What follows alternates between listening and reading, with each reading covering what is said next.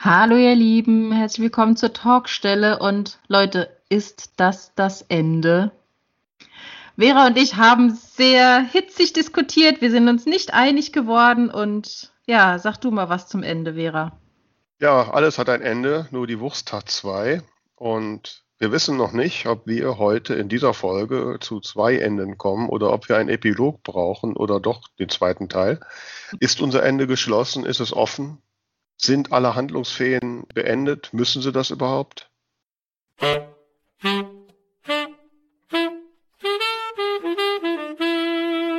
Hier sind sie wieder, die zwei von der Talkstelle, Tamara Leonhardt und Vera Nentwich, mit ihrem Podcast übers Schreiben, Lesen und allem, was dazugehört. Guten Morgen, liebe Tamara. Bist Guten du Morgen, gesprächsfähig? ja. Ähm, ja, ich glaube schon. Ich bin recht fit für die Uhrzeit. ja. Für die ist das ja schon mitten am Tag. Ne? Ja, du, es geht. Ich hatte ja die letzten Woche echt Probleme irgendwie äh, mit meinem äh, sonst völlig üblichen Frühaufstehen. So langsam finde ich wieder rein. Aber ja, ist ja jetzt doch schon ein bisschen fortgeschrittener Vormittag.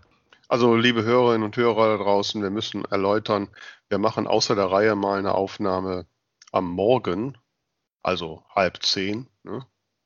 wo andere schon das Frühstückchen essen. ähm, und äh, das ist ungewohnt, so ein bisschen. Ne? So, ich habe jetzt den dritten Kaffee hier stehen und ähm, schauen wir mal, ob wir da jetzt trotzdem Schwung in die Folge kriegen.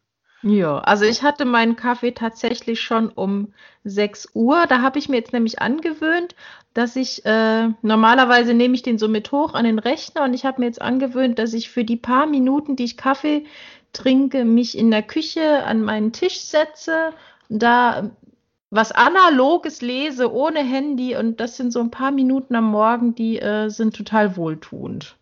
Ja, also um 6 Also. Uhr, mein Gott. Also mein Kaffeeritual, wo wir bei Kaffeeritualen sind, ist ja morgens, ne, wenn ich mir meine erste Latte Macchiato gemacht habe, dann setze ich oder manchmal liege ich auch mehr auf meiner Couch und schaue mir erstmal an, wie die Podcast-Abrufe sind und wo wir im Podwatch-Ranking heute stehen. Und dann rufe ich meine Tageszeitung auf und beginne zu lesen. Ja, so. Haben wir jetzt alles schon hinter uns. Das heißt, jetzt sollte mal langsam in Schwung kommen. Ne? Genau. Ähm, Du hast gesagt, liebe Tamara, wir haben nette Post gekriegt. Sie haben Post. Ja, wir haben sehr nette Post äh, gekriegt. Der Danny R. Wood, von dem ich vor ein paar Wochen schon mal erzählt habe, der uns geschrieben hat, dass er uns im Fitnessstudio hört, der hat jetzt ein Beweisfoto geliefert von sich im Fitnessstudio mit äh, Kopfhörern drin und hat uns dazu geschrieben, ich bin im Fitnessstudio und höre euren Podcast. Endlich macht Fitness Spaß. Also, besser Ja. geht's ja nicht. Ja, das wir dann mal ne, als winken Zaunfall nehmen. Dann muss ich mal ins Fitnessstudio. Ich bezahle da immer brav jeden Monat. Da sollte ich mal langsam wieder hingehen. Ne? ähm, ja. Wir haben noch andere Post bekommen auf unseren Aufruf hin äh, an die Autoren und Autorinnen da draußen, uns doch mal erzählen, warum sie schreiben oder warum auch nicht oder was auch immer. Und da haben wir jetzt eine Nachricht bekommen von Elke Eibar. Ich spiele sie dir mal vor. Hi Vera, also vielen Dank nochmal dafür, dass ich hier ein paar Worte sagen darf. Ich weiß allerdings nicht wirklich, ob du was damit anfangen kannst. Das Problem bei mir ist nämlich, ich schreibe zurzeit sehr, sehr ungern. Es quält mich geradezu. Ich muss mich dazu zwingen. Hintergrund ist, ich habe eine sehr lange krankheitsbedingte Pause machen müssen. Und jetzt finde ich auf Teufel komm raus nicht in die Geschichte hinein. Ja, aber das ist wahrscheinlich einfach auch Schreiballtag, dass man eben nicht immer nur das innere Feuer und Drängen und die Leidenschaft dafür hat, sondern manchmal ist es einfach nur Arbeit. Ja, und so fühlt es sich zurzeit auch an, wie eher etwas ungeliebte Arbeit. Ich habe da auch keine Patentlösung dafür und von daher fällt es mir, wie gesagt, schwer zu sagen, warum ich gerne schreibe. Also vielleicht fragst du mich einfach zu einem anderen Zeitpunkt nochmal. Bis dann, mach's gut, tschüss. Ach, das finde ich jetzt so herrlich erfrischend. Wow. Das äh, finde ich echt klasse. Das kostet ja auch wirklich Mut, sowas offen auszusprechen. Also Respekt ja. und ja, ich kann nur fest die Daumen drücken, dass es besser wird. Ja, also liebe Elke, ähm, du hast mir persönlich sehr gut getan, weil es mir derzeit fast ein bisschen ähnlich geht. Und, äh, und, und ja, ähm, wir können dir nur alle Daumen drücken, dass es dir bald wieder gut geht und ich werde dich ganz bestimmt mal irgendwann wieder ansprechen und du sagst dann, wenn du jetzt gerade total in Schreiblaune bist, dann darfst du noch mal was sagen. ja, aber das finde ich echt total wichtig auch, dass man solche, also generell bin ich ja nicht fürs, ich sag mal in Anführungszeichen, jammern oder meckern auf Social Media, aber ich finde es auch total wichtig, wenn man mal Seiten von sich zeigt, wo es nicht so gut klappt weil man immer nur sieht, da läuft alles rund und alle sind super motiviert und organisiert und strukturiert. Da kann man sich ganz schön schlecht fühlen bei. Von daher finde ich das echt super. Ja, ähm, nee, also finde ich auch, wobei jetzt, also Elke hat ja wirklich jetzt nicht gejammert, also nicht, dass wir Nee, so habe ich es auch gar nicht gemeint, um Gottes ne? Willen. Ähm, aber es ja, gibt ja auch die Posts, die dann nur die schlechte Laune so rauslassen wollen. Das finde ja, ich nee, halt nicht toll. Aber wenn man einfach mal ehrlich sagt, Leute, bei mir läuft es gerade nicht, ich hatte eine schwere Zeit und, und es ist gerade alles schwierig. Das äh, mhm. so ein bisschen mehr Realität auf Social Media finde ich echt gut. Ja, genau. Sollen, wir sollen ja alle authentisch sein, ne? wobei über das Thema haben wir ja schon ein paar Mal diskutiert, äh, wie weit das mit der Authentizität, Authentizität geht. Gott, dieses Wort. Ja, apropos authentisch, ne? wir wollen uns ja heute mal unterhalten über eins unserer Streitthemen. Über das Ende. Alles hat ein Ende, nur die Wurst hat zwei. Heißt es doch so schön. ähm, oh, da könnten also, wir jetzt Clickbait machen. Die zwei von der Talkstelle. Das Ende. Ja, genau. genau. Ja, Habe ich heute also, Morgen, heute Morgen tue Clickbait, heute Morgen so einen Titel äh, EU beschließt das Ende von Milch. Mhm. So, und ich als Milchbaby, totale Panik. Nein, die beschließen, wollen nur beschließen, raus? dass die nur, dass die, dass so Hafer- und Sojaprodukte womöglich nicht mehr Milch heißen dürfen.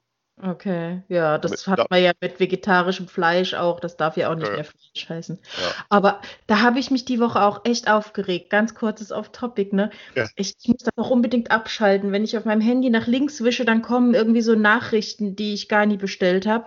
Mhm. Und da wurde mir eingeblendet von irgendeiner Zeitung, ähm, Fans sind entsetzt. Ina, was hast du nur mit deinen Haaren getan? Ging um Ina Müller, die mag ich halt ganz gerne und mhm. das weiß mein Handy wohl. Mhm. Ähm, was hast du nur mit deinen Haaren gemacht?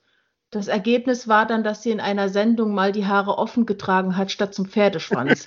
also ich hab, ich, ich konnte mir gar nicht so arg an die Stirn schlagen, wie ich gewollt hätte. Man fühlt sich total verarscht, wenn man da geklickt hat, oder? unfassbar. Unfassbar, ja. Ah, das müssen wir auch machen. Also, wobei ich ja sagen muss, ne, unsere, unsere äh, äh, Folge, wo wir zwar uns aufregen, die ist ja jetzt in, Kürze, in letzter Zeit die erfolgreichste. Ne? Also du musst schon Emotions zeigen. Ja, ne? aber das war ja auch kein, kein Clickbait. Wir haben uns ja wirklich geärgert. Ja, aber so die, das ist so ein bisschen emotional, Emotionen ansprechen ist, äh, also von daher müssen wir die Folge wirklich sagen, ähm, die zwei von der Talkstelle, sind sie am Ende? Kommt jetzt das Ende. Ja, ja also, was Thema Ende, genau. Lass uns, mal, lass uns mit dem Ende beginnen. Genau, ich habe heute Ne, ich habe mich natürlich trotz der frühen Uhrzeit vorbereitet mhm. und habe gedacht, jetzt guckst du doch mal, was die ganzen Schreibauguren so über das Ende schreiben. Ja. So mein James Fry oder Sol Stein. Ja, nix. ich schreibe überhaupt nichts über das Ende. Du findest nirgendwo ein Kapitel, wie ein Ende von einem Buch auszusehen hat. Okay. Das finde ich unfassbar. Ich finde, das Ende ist doch das, was, was nachher hängen bleibt. Das es, stimmt. Ich, es gibt so viele Bücher, die, die, wo ich, die ich ganze Zeit schön, gern und Begeisterung lese und dann kommt das Ende und ich bin total enttäuscht. Mhm. Das ging mir zuletzt so mit äh, Fitzek Flug, was war es, Flugangst 7a. Ich, hab Ich habe ich hatte mir das Buch bei ihm auf der Lesung gekauft, weil ich es halt gern signiert haben wollte, Mhm. habe es dann aber als Hörbuch gehört und war die ganze Zeit wirklich unter Hochspannung und fand das total toll und, und ich mag seinen Schreibstil und, und alles. Und als dann die Auflösung kam, habe ich irgendwie so gedacht, so, äh? Und das hat Hm. dann schon irgendwie, also das fand ich total schade, weil, weil bis dahin war ich total gefesselt. Ja, das geht mir bei vielen Büchern so. Ähm, bei den meisten oder eigentlich bisher bei allen, die ich von David Safir gelesen habe. Ne, ich mag ja so diese, diese ein bisschen, ähm, ja, diesen Humor und diese, dieses, also diese, dieses Überziehen eines Gedankens. Ne? Mhm, So, was mhm. wär's, wenn du, was weiß ich, da als Shakespeare aufwachst oder so, ne? Ja, Oder ja. als Ameise oder wie auch Mhm. immer. Ähm, das finde ich super. Das ist so genau mein Humor und den Ansatz finde ich super. Aber bei den Enden bin ich jedes Mal völlig konsterniert. Die sind viel zu simpel für, für diese originelle Idee. Das kann ich dir jetzt insofern bestätigen, als dass ich zwar äh, die beiden Ameisenbücher beide auch gehört habe, aber dir nicht sagen könnte, wie sie ausgegangen sind. Ich weiß nur, dass ich mich während des Hörens amüsiert habe, aber Mhm. was der Schluss war, keine Ahnung. Ja, Wahrscheinlich äh, war sie dann wieder ein Mensch und alles war gut oder so. Ich ja, so es ungefähr, ja. Ich weiß es jetzt jetzt mal länger her, ich die gelesen habe. Ich, aber in Erinnerung ist mir geblieben, dass ich halt enttäuscht war. Ne? nicht. Mhm. Und, und das ging mir halt bei, einigen seiner Bücher so. Und ja, und ähm, ich finde, dass das Ende ist doch, ja, das Ende ist, ne, wie um Philosophie, ist ja eigentlich so ein Anfang. Also ich habe das, leg das Buch weg und dann fängt das doch erst an zu gären, zu wirken. Mhm. Ja? Mhm. Wenn dann alles fertig ist, ich leg's weg und hab's nach Viertelstunde schon vergessen. Das ist, also, das finde finde ich persönlich irgendwie enttäuschend. Naja, ich sag mal so, also klar, man kann jetzt erstmal generell sagen, äh, Happy End, nicht Happy End, offenes Ende. Aber selbst wenn man sich für ein Happy End entscheidet, was ja, glaube ich, in den meisten Geschichten der Fall ist, oder jetzt speziell halt auch in meinem Genre mit, mit Liebesgeschichten, selbst dann muss es ja kein, nicht unbedingt ein völlig erwartbares Ende sein. Also auch wenn sie sich kriegen, kann ja auf den letzten Seiten noch irgendwas kommen, womit man nicht gerechnet hat. Das finde ich halt schon wichtig, dass man nicht schon vier Kapitel vor Ende, dass keine Spannung mehr da ist. Ja, also das definitiv so. Ne? Also ich meine, bei einem Liebesroman, da weiß eigentlich jeder nach den ersten zwei Kapiteln, welche zwei sich kriegen sollen. Das ist ja auch, gehört dazu. Mhm. Äh, da sind die Leute, habe ich mir sagen lassen, auch enttäuscht, wenn sie sich dann nicht kriegen. Ja. Aber ich sag mal, dieses Happy End heißt ja nicht, dass es ein, ein komplett abgeschlossenes Happy End ist. Ein Happy End kann ja trotzdem eine Vision für das danach eröffnen. Mhm. Ja? Mhm. Und das finde ich persönlich schön. So.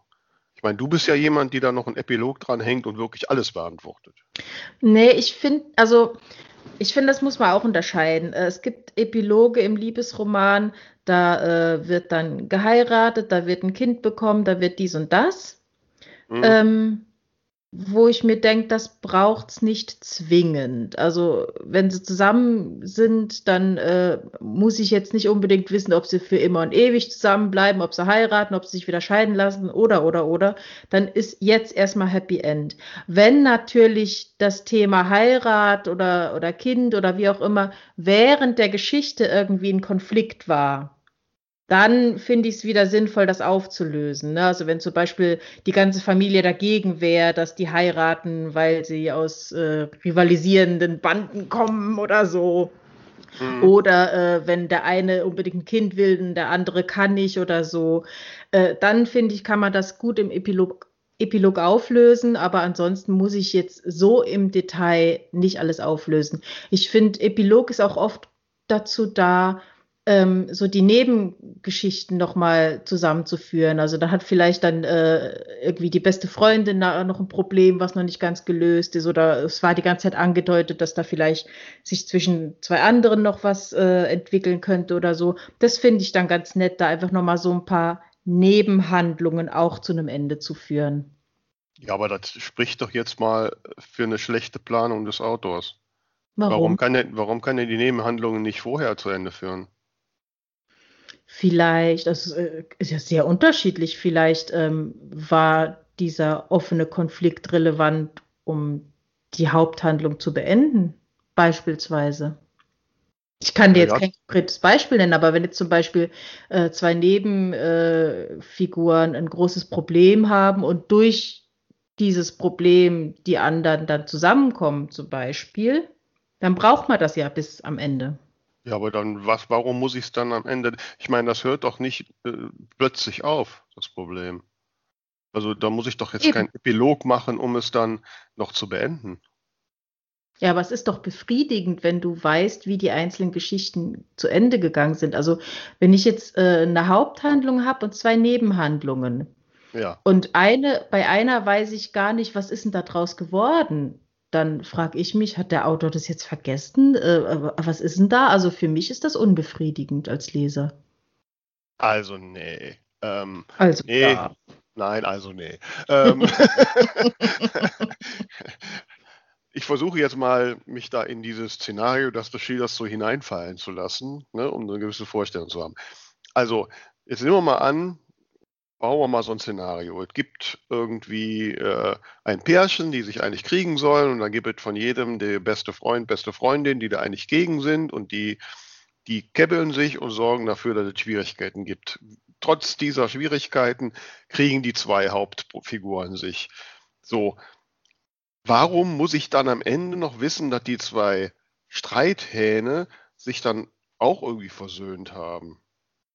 Können das, kann ich da am Ende nicht, also ich, mein Ende wäre, dass das Happy End mit Hochzeit von mir aus, aber die zwei Streithähne prügeln sich und, äh, und werden von, vom Brautvater mit Champagner übergossen, damit sie sich abkühlen. Und dann wäre Ende.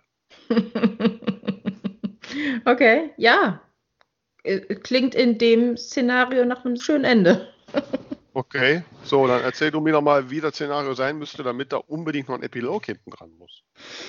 Mm, ich denke jetzt zum Beispiel an äh, meinen zweiten Roman Wings of Love. Da haben wir äh, die Schwester der Protagonistin, die auch so ihre eigenen Probleme hat, die auch Themen anspricht, die mir persönlich wichtig sind. Ähm, die letzten Kapitel des Romans spielen aber in einer anderen Stadt, wo die Schwester gar nicht anwesend ist, wo dann auch äh, die Auflösung der Hauptgeschichte stattfindet. Und ähm, das heißt, diese Figur taucht gar nicht mehr auf. Trotzdem finde ich es wichtig zu zeigen nochmal, was jetzt aus ihr geworden ist, was diese, was mit diesen Problemen passiert ist. Und das findet dann nochmal ganz nebenbei im Epilog statt. Aber dann, liebe Tamara, mhm. ja, bei allem, bei aller Wertschätzung, liebste Tamara, dann hast du diese Geschichte falsch geplant. Warum? Ja, dann, du hättest die doch so planen können, dass das halt nicht in einer fremden Stadt stattfindet. Ich meine, ist doch deine Geschichte. Die kannst du doch so bauen, dass das zum Ende kommt. Ja, aber das ist doch jetzt Quatsch wegen einer Nebenhandlung, die ja, ganze Geschichte umzuschmeißen, eine, ein, eine 30 Prozent der Handlung zu verändern, nur um nicht am Ende noch was dran setzen zu sollen, wollen, dürfen, müssen. Ja, genau. Nee, das, dieses Dranhängen ist ja genau das, was du sagst. Es ist ein Dranhängen. Das ist, ist ja, doch von dem Spannungsbogen her ist das doch ganz schlecht. Mm, der Punkt ist ja der, also das finde ich ist auch, wenn man so über Anfänge und Enden spricht, finde ich, ist das einer der wichtigsten Sätze, den ich je gehört habe. Enter late, leave early, also spät einsteigen, früh rausgehen. Da wirst du genau. mir auch, denke ich, total zustimmen. Ne? Also Absolut. kein ewig langes Vorgeplänkel und, und wenn die Auflösung erreicht ist, dann ist auch die Geschichte zu Ende. Richtig. Und für mich ist mit Geschichte gemeint, der Haupthandlungsstrang. Und wenn der nun mal erfordert, dass meine Figuren 400 Kilometer weit weg sind, weil sie dort noch was erleben, was wichtig für die Geschichte ist, dann endet die Geschichte dort 400 Kilometer weit weg. Ja, ist auch gut so. Aber warum dann noch den Epilog? Weil zu, also zum einen, ich finde es persönlich, ähm, gerade im Romance-Bereich, ähm, du hast die ganze Zeit diese Spannung, kommen sie zusammen, die, die ganze Zeit irgendwelche Unklarheiten, vielleicht irgendwelche Geheimnisse oder Streitereien oder Missverständnisse, irgendwas gärt ja da immer rum und macht so ein bisschen Stimmung. Und im Grunde, die meisten Romance-Leser wollen halt irgendwo auch Harmonie haben, wollen ja, dass die beiden glücklich werden. Und ich persönlich finde es sehr unbefriedigend. Ich habe da auch schon Romane gelesen, da sind sie die ganze Zeit schleichen sie umeinander rum und, und, und dann kriegen sie sich und mit dem ersten Kuss endet die Geschichte. Und in mir war dann immer so dieses Gefühl, ach komm, jetzt, jetzt zeig mir das doch noch einen Moment, jetzt lass mich doch mal noch kurz ein bisschen in diesem Glück mitschwelgen. Und wenn das da einfach abgeschnitten ist, dann, dann, also das fühlt sich an wie ein Coitus interruptus. Ja, und deswegen mag ich Epiloge sehr gerne, die dann auch noch diese Zusatzfunktion haben, dass man eben so Nebenhandlungsstränge einfach da gut noch mit unterkriegen kann. Ja, aber das, jetzt widersprichst du dir selbst. Tu ich? Ja, du hast Warum? gesagt, äh, äh, wie sagst du, enter late und hm? finish early oder so, ja? Äh, so. Aber jetzt ziehst du das Ende in die Länge. Und ich meine, wie gesagt, das ist doch, das ist ja nicht so, auch wenn das ja viele Autorinnen und Autoren so sagen, dass die Protagonisten machen, was sie wollen, sondern du planst das. Also mhm. wenn dir ein, wenn du da die Vorstellung für ein gutes Ende hast, dann plan die Geschichte doch bitte so, dass du ein gutes Ende machst. Dann brauchst du da keinen Nachklapp. Ja, und ähm, in Liebesromanen ist es doch üblicherweise so, dass sie sich zwischendurch kurz mal andeutungsweise kriegen, um sich dann wieder zu streiten und dann am Ende richtig zu kriegen. So, ne? So Oft. ist es doch. Ja, so. Aber das kann man noch äh, planen. Und ja, und je nachdem, wie die Geschichte läuft, da kann ein Kuss am Ende ein so bahnbrechendes Ereignis sein, dass das womöglich tatsächlich das richtige Ende ist. Für, ja, ich glaube, vielleicht ist es auch eine Frage nach der Definition Ende. Also für mich ist das Ende des letzten Kapitels das Ende der Geschichte.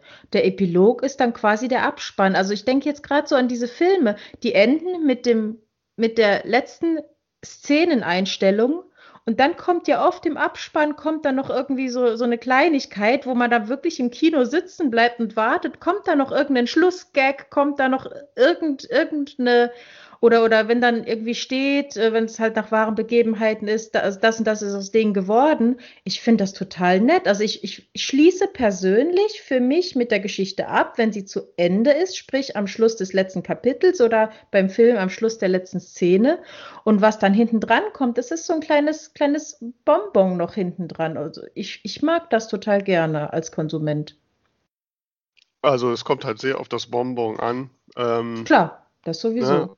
So klar, also, also ich tue mich, wie du ja weißt, da extrem schwer und ich liebe, ich liebe die Enden, die, die zwar, klar, die müssen den, den Hauptstrang in irgendeiner Form zu einem Ende führen, aber das muss nicht das, das Ende aller Dinge sein, mhm. sondern ein Ende ist oft auch einfach ein Anfang und, ähm, und so, dass ich da, da reingleiten kann und einfach in dieser, in dieser Welt noch bleiben kann und sich Ideen bei mir entwickeln, wie die jetzt wohl leben. Ich meine, es gibt doch genügend Geschichten der Weltliteratur, da will man doch auch nicht wissen, ob die nachher nach 20 Jahren Ehe glücklich sind oder so. Nee, das nicht.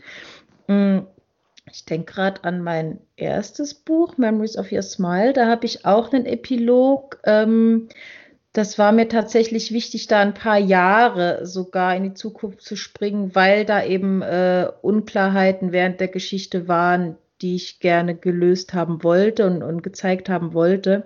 Da habe ich aber so ganz nebenher bei Nebenfiguren, ähm, es ist nur so ein kurzer Satz, dass sich zwei Nebenfiguren irgendwie so angeguckt haben und die Person, die das beobachtet, äh, denkt dann, huch, was, was geht denn da? Mehr kommt gar nicht, aber da, man hat so ein bisschen angedeutet, ah, guck mal, die werden vielleicht auch glücklich, ohne das jetzt ausufern zu machen, aber das, da kamen dann ganz viele Nachrichten für mich. Oh, schreibst du als nächstes über die? Oh, das wird mich total freuen, wenn die glücklich werden und so. Das hat die Leute angesprochen. Ja, wobei finde ich ja schon, dass du die Leser dann ein bisschen unterschätzt. Ne? Die können sich schon auch eine Menge denken. Und ja, das war auch mein erster Gedanke, als du gerade ansetztest zu sagen, da hast du dir die Chance vertan, jetzt direkt den zweiten Teil zu schreiben. Hm, gut, hatte ich sowieso nicht vor.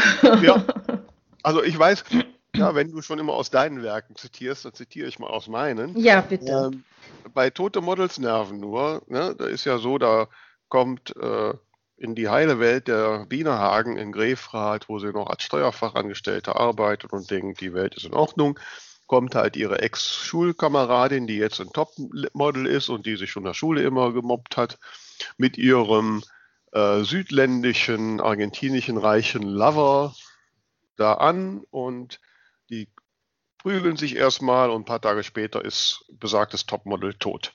So, mhm. dadurch kommt die Geschichte ins Rand. Mhm. Ähm, am Ende, ja, ich hoffe, Hörer, die das Buch jetzt noch nicht gelesen haben, bitte jetzt kurz weghalten. Am Ende fahren, fährt dieser südländische Mensch, Jago Diaz Fernandes, mit Wienerhagen nach Paris. Sie fahren mhm. in den Sonnenuntergang. Mhm. So.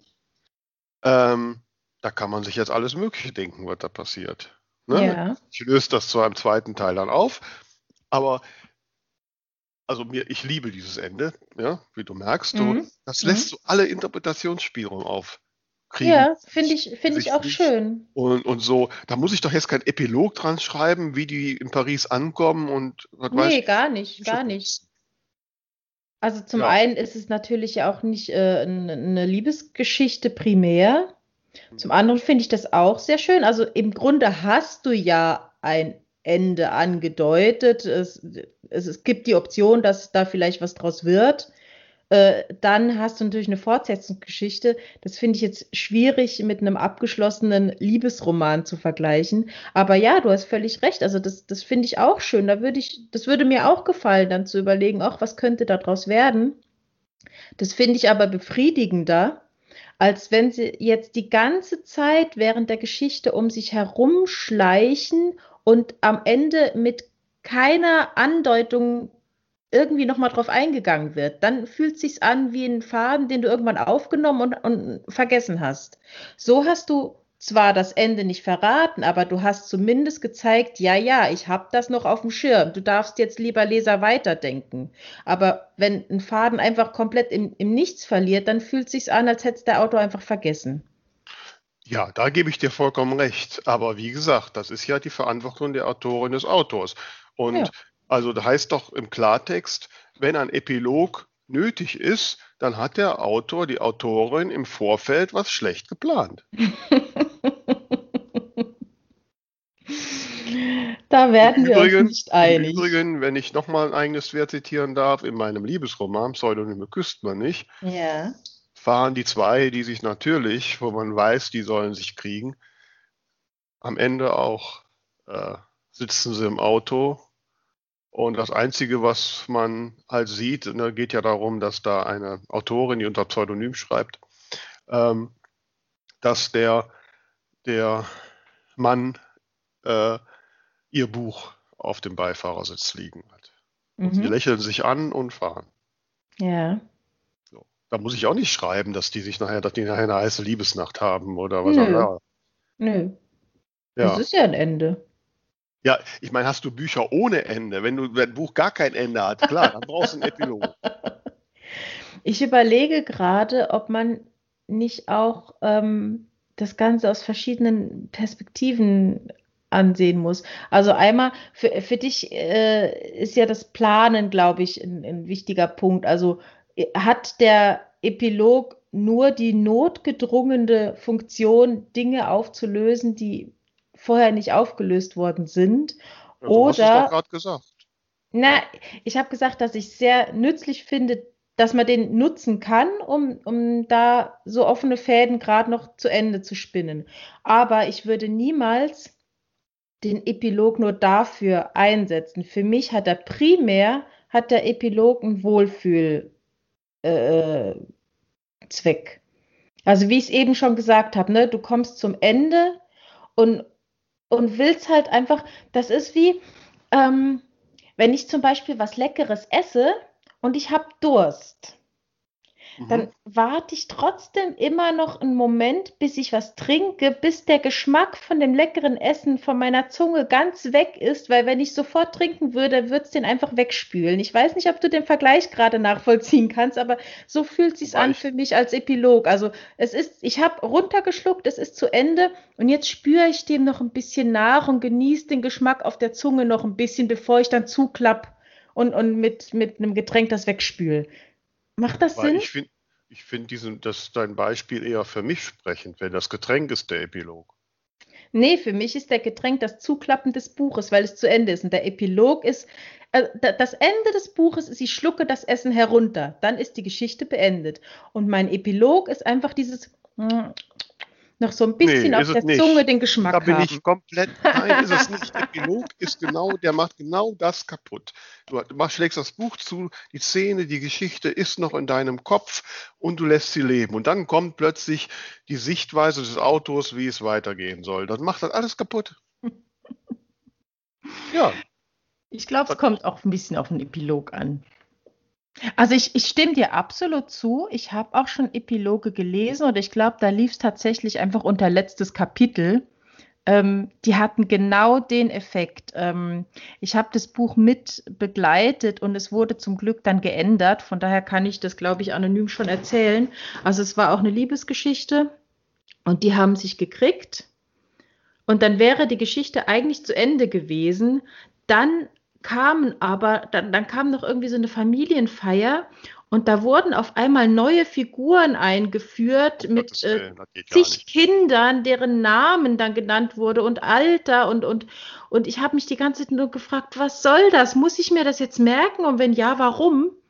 Also das, das wäre so ein, so ein, so ein, das war für mich ein Kaputtmachen des Endes. Das habe ich halt auch so kommuniziert und es wurde auch geändert.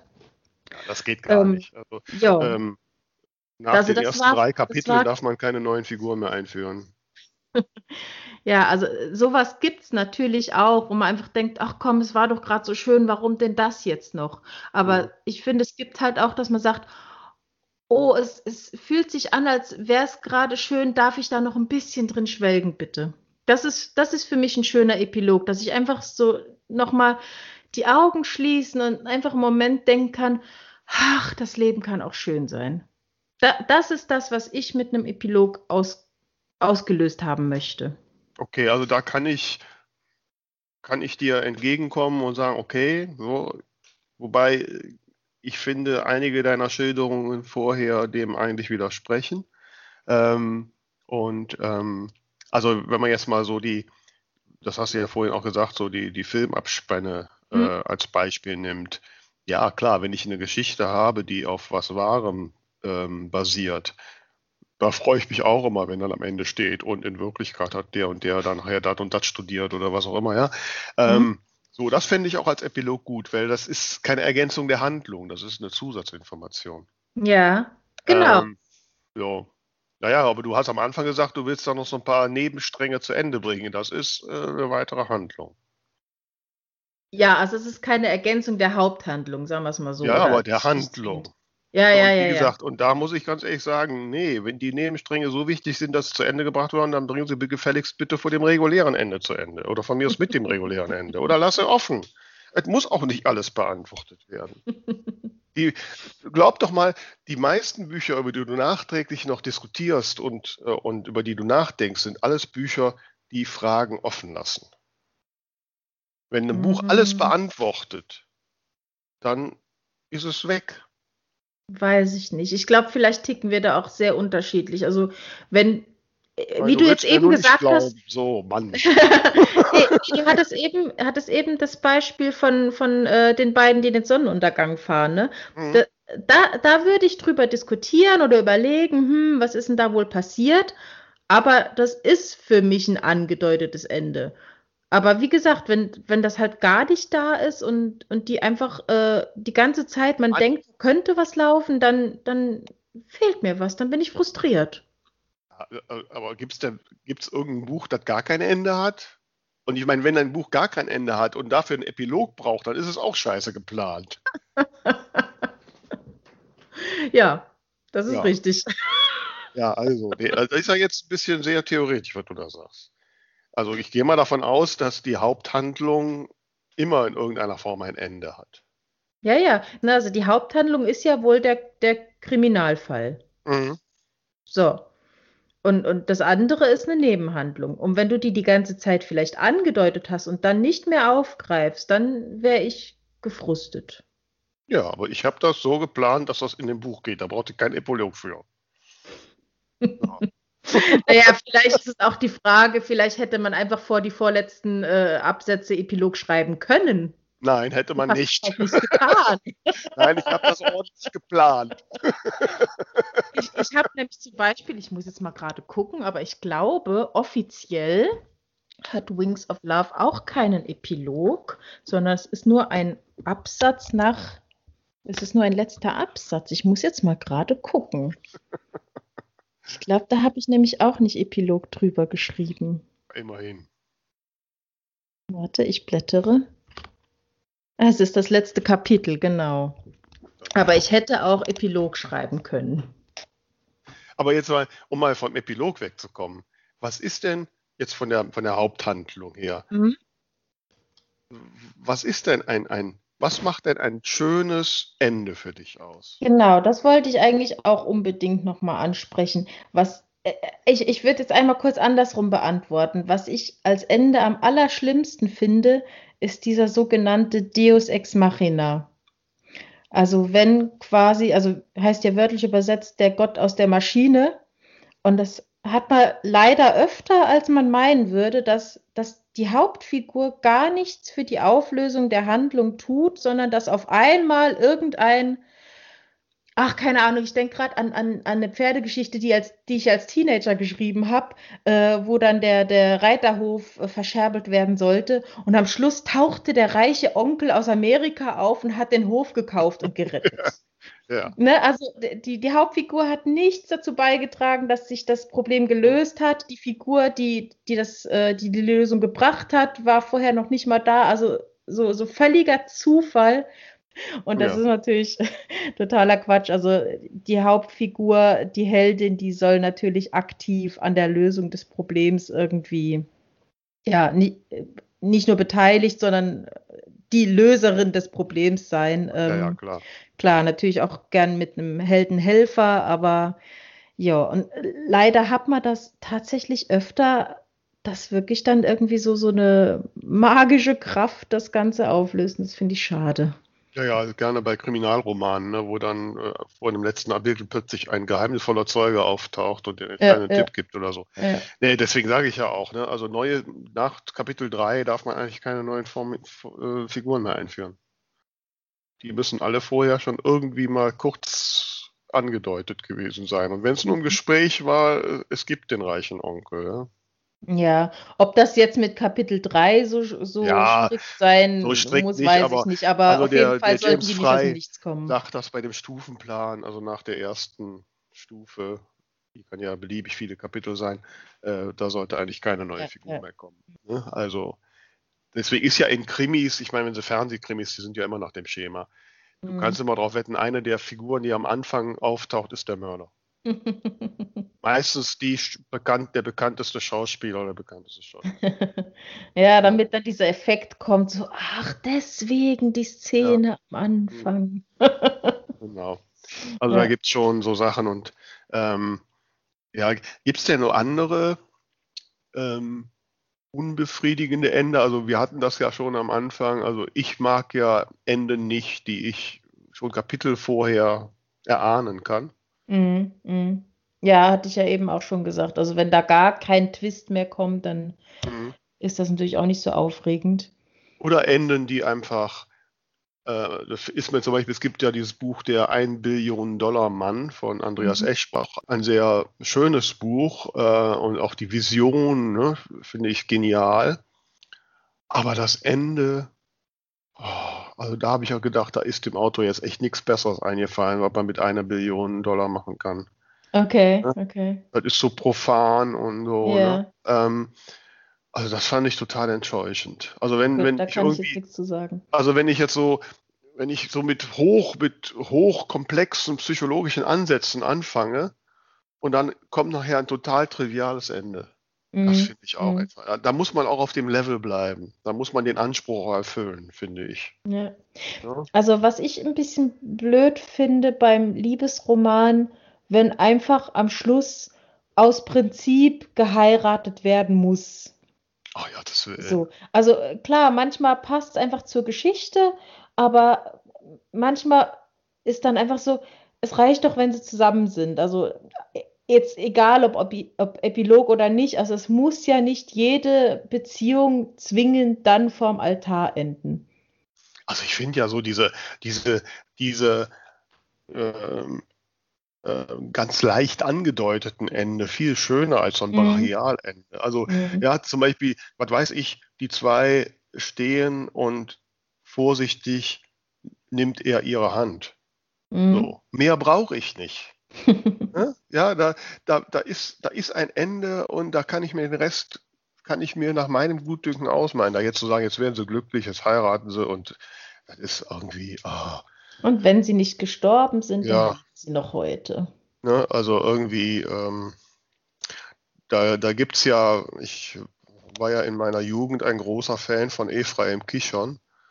Ähm, und der hat ja ein Buch geschrieben, es war die Lerche und nicht die Nachtigall.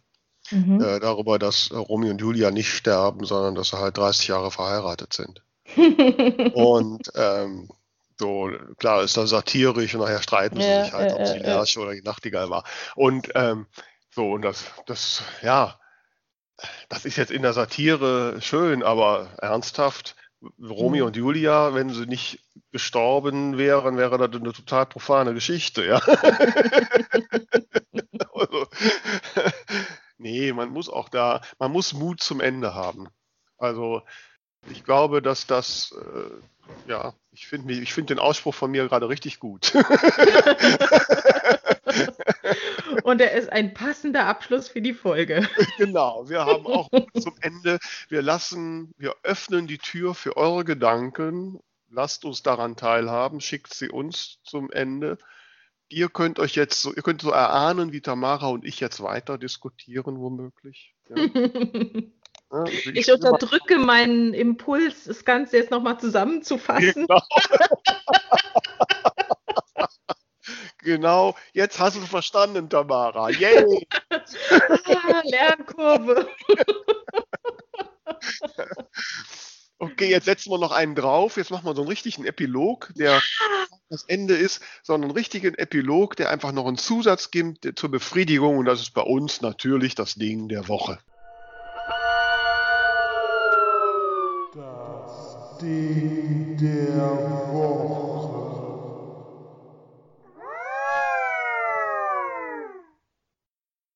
Genau. Und pass auf, mein Ding der Woche, ich, ich äh, springe gleich mal äh, rein, äh, führt einen Faden vom Anfang jetzt noch zum Ende. Ich hatte ja mal kurz über so ein bisschen äh, zu viel online und, und alles gesprochen. Mhm. Oder war das in unserem Vorgespräch? Auf jeden Fall, egal. Ähm, Ein paar Rätsel im Epilog sind auch nicht schlecht. Ja, richtig. Also, mein Ding der Woche ist die aktuelle Folge des äh, eines Kollegen-Autoren-Podcasts, äh, der da heißt Autorenschnack. Und das ist der Podcast von äh, Benjamin Spang und Nina Hasse. Den äh, gibt es auf Patreon zu hören und das ist die Folge 9, die behandelt nämlich das Thema Bullet Journaling fürs Autorinnenleben oder fürs Autoren-Autorinnenleben. So. Ähm, und also ich muss dazu sagen, die Autorenschnack-Folgen sind immer so ein bisschen länger als unsere, also genau genommen 2 Stunden 58. Oh, wow. Und äh, sie hat auch einen Prolog. also das Thema. Bullet Journaling fängt, glaube ich, so nach einer halben Stunde an, wobei der Prolog auch sehr interessant war. Aber auf jeden Fall, ich habe mir diese letzten Endes zweieinhalb Stunden äh, über Bullet Journaling wirklich mit Begeisterung und großem Interesse angehört.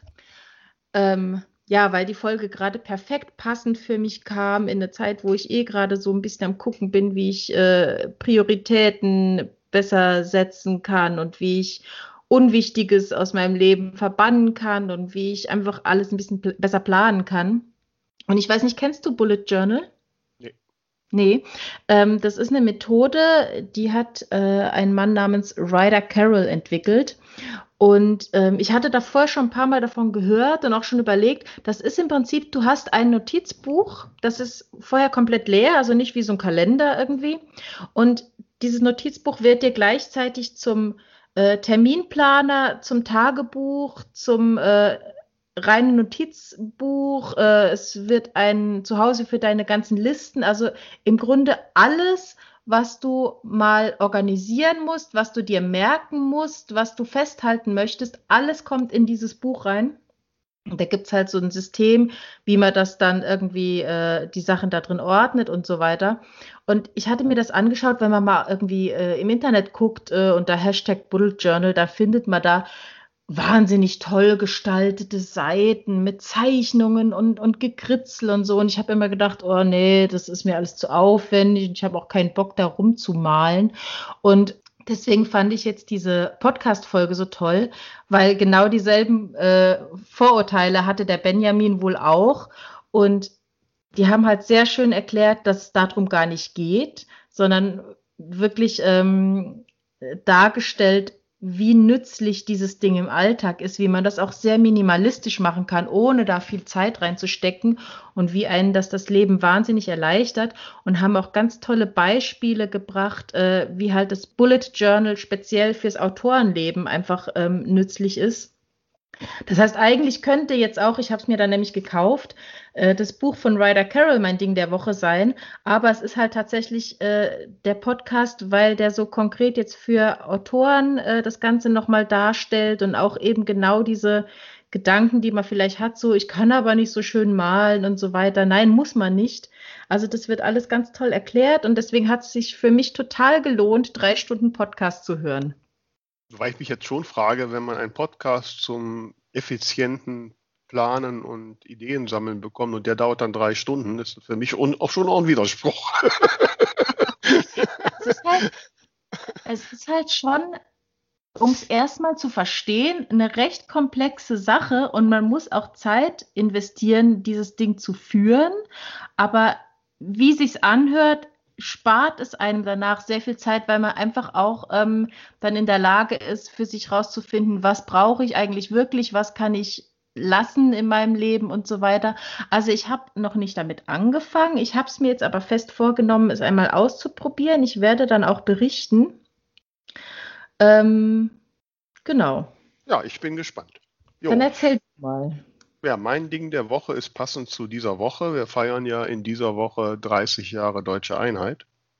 Richtig. Und ich bin ja das, was man wirklich ein Urwessi sagen würde. Ne? So, ne? Und lebe ja schon mal länger und habe ja sogar schon den Mauerbau quasi erlebt, wenn auch nicht wirklich bewusst.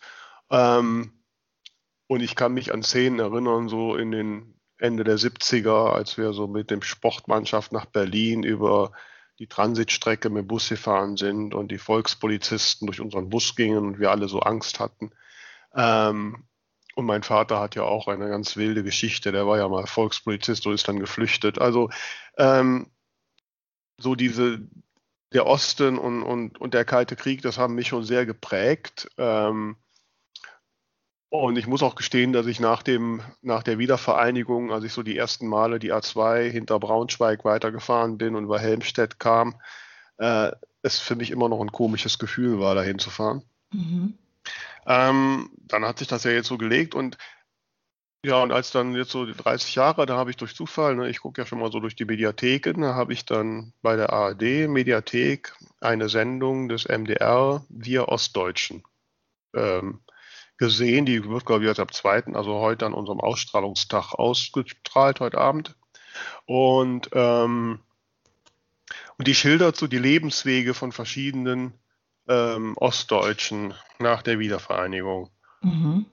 Und das hat mich wirklich zum ersten Mal, ja, also ich, klar, man hat natürlich die, die, das so mitbekommen, aber so richtig einen Eindruck von dem, hatte ich so nicht. Ne? Ich meine, ich war jetzt schon viele Male in dem Ja. früheren Osten und habe die schönen Städte gesehen und Ostsee. Ich liebe die Ostsee und Leipzig und all solche Sachen. Aber so ein richtig so, so ein Gefühl dafür, was die Ostdeutschen durchgemacht haben, hatte ich nicht. Mhm. Und dann habe ich diese Dokumentation gesehen, wo die Menschen 30 Jahre danach schilderten, was das für ein immenser Einbruch in ihrem Leben war. Okay. Ne, wenn man sich vorstellt, dass 80 Prozent der Menschen, die 1990 einen Job hatten im Osten, Mhm. 1995 einen ganz anderen Job hatten. Hm. Das muss man sich mal Okay. vorstellen. Das ist krass. Ne? Äh, Das hatte ich so überhaupt nicht im, so im Visier, wie sehr die Biografien da zerrissen wurden und, und so. Und an, an den Beispielen wurde dann auch wirklich, äh, also jetzt nicht irgendwie im, im Negativen, sondern die haben zum Teil das auch sehr, sehr positiv und off- offen erzählt. Ne? Aber wie viele Jobs die machen mussten, weil deren ganze Welt ja zusammengebrochen ist. Ne? Ja, ja, ja. Firmen, die zumachten, Arbeits, die man nicht mehr brauchte. Mhm. Ähm, und dieser, dieser totale Umbruch und, und durchaus auch Menschen, da war eine Frau, die hat dann wirklich auch richtig Initiative gezeigt, die hat die, die, die Konsumdrogerie, in der sie gearbeitet hat, war ja staatlich, hat sie dann quasi gekauft und dann privat geführt und aber dann hatte sie natürlich, dann kam irgendwann der Schlecker und so, ne? Mhm. Ähm, und wie sie zu kämpfen hatte und, und so. Und da habe ich gesagt, wow, wenn ich so aus dem Leben geschossen worden wäre, Mhm. mein lieber Mann, du, ne? Das kann man Ja. sich ja nicht so vorstellen. Also Ja, krass. das war wirklich, also für mich als Wessi war das eine sehr erleuchtende, erhellende Dokumentation. Kann ich allen Wessis äh, nur empfehlen. Ja, ich glaube, da schaue ich Hm. mal rein. So, jetzt finde ich, haben wir ein tolles Ende, ne? Oder? Ja, äh, super Stimmung zum Ende. Ja, so ist das. Gutes So Ende wirkt nach, gibt Ja. Gedanken, lässt einen weiter dran arbeiten. Da, so wollen wir es haben. Ne? Genau. Äh, ihr wisst natürlich, ihr da draußen, dass ihr uns jederzeit anschreiben könnt, dass ihr uns teilen könnt und müsst sogar, sage ich jetzt mal. Und, äh, Das Gesetz. genau, und folgen. Also jedwede Interaktion äh, wissen wir sehr zu würdigen und freuen wir uns drüber. Genau. So, mit diesen warmen Worten, liebe Tamara, sagen wir jetzt Tschüss, oder? Tschüss. Tschüss.